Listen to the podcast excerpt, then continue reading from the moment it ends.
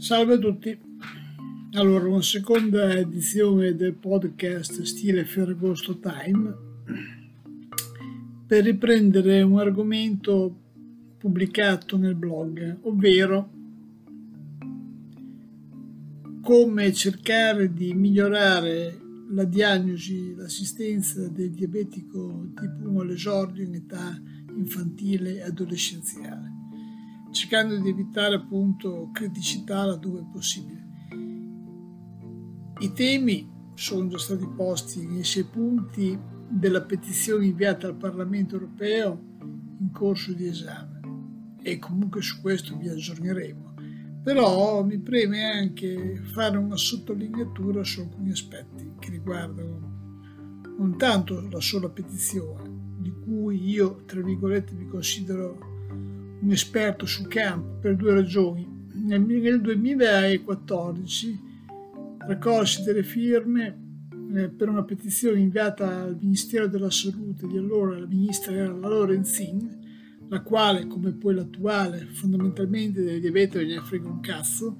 in quanto gli mandai una petizione sulla questione di aprire, diciamo così,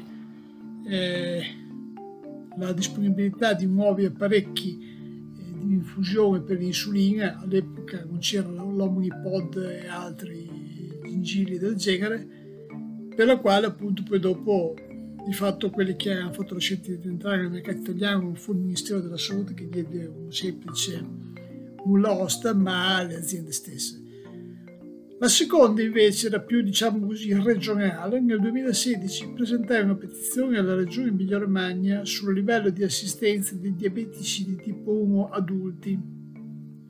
Ponevo la questione su diversi argomenti, tra cui ad esempio l'educazione nella patologia,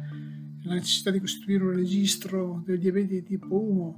per fare alcuni esempi, ma anche far fronte alla carenza di personale medico-sanitario, un problema peraltro che resta invariato. Bene, la regione, la Commissione regionale sanità esaminò la petizione, tra l'altro sono tutti atti pubblici, ma praticamente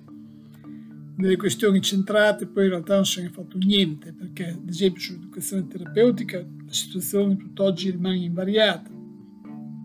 Sulla carta dicono che la fanno, sulla pratica io non ho visto ancora niente. Per dire che comunque le petizioni sì sono un bel gesto di espressione, diciamo così, di problematiche a livello di popolare, poi chiaramente non sono vincolanti, sono diciamo così, di petizioni nel lungo della storia se ne sono viste a miliardi. È chiaro che la loro incisività è relativa, l'importante però è non lasciare perdere il filo della tensione sull'argomento, perché il vero problema è sì la petizione, cioè quella di mandare avanti, ad esempio come faremo noi col Parlamento europeo, e non solo, ma tenere alta l'attenzione su quelle che sono appunto le questioni poste dalla petizione, ovvero la necessità di prestare attenzione nella fase di esordio delle diagnosi a pronto soccorso e non solo, ad esempio facendo fronte anche a un'indicazione chiara su quali sono le strutture dedicate a livello di pronto soccorso pediatrico con mappatura di queste realtà ma anche al fatto che comunque nelle strutture di medicina d'urgenza c'è carenza forte di personale in tutto il paese e molti medici si trovano a dover fare un numero di, di ore di lavoro che sono francamente disumani e per le quali si rischia poi dopo di combinare degli effetti non proprio positivi. Detto questo, io voglio soltanto aggiungere un ultimo passaggio a parte la petizione al Parlamento europeo, al Ministro, al Parlamento, al Consiglio regionale, a chi, alle Nazioni Unite, a chiunque voglia mandare petizioni, riguarda un'altra questione che per guarda caso è stata, si è collegata rapidamente col caso di Vicenza del bambino deceduto al pronto soccorso di Vicenza e si è collegata a un caso invece di un giovane adulto di 26 anni morto negli Stati Uniti, un altro morto negli Stati Uniti perché non si poteva permettere un, i soldi per acquistare l'insulina, un caso tra l'altro di tanti casi,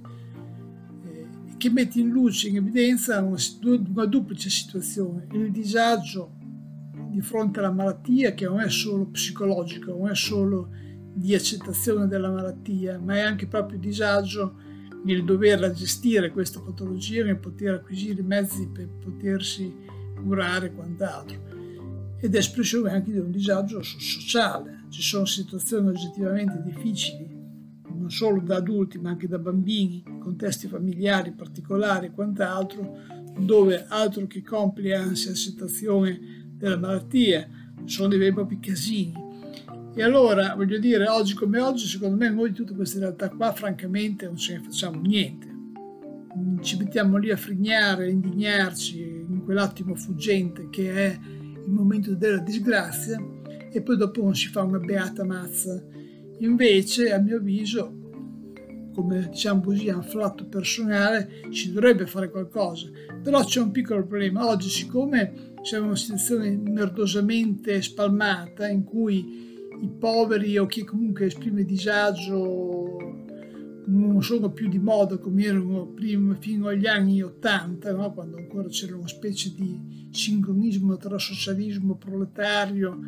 e cattolicesimo da volto umano. E allora su queste cose qua si, si tende poi a fregarsene, anche perché poi ciascuno pensa fondamentalmente come sempre stato i fatti suoi e questo ci mette insomma in condizioni un po' più facili ed è un'occasione anche questa per riflettere sull'andamento generale del nostro quotidiano. Insomma. Buon Ferragosto a tutti!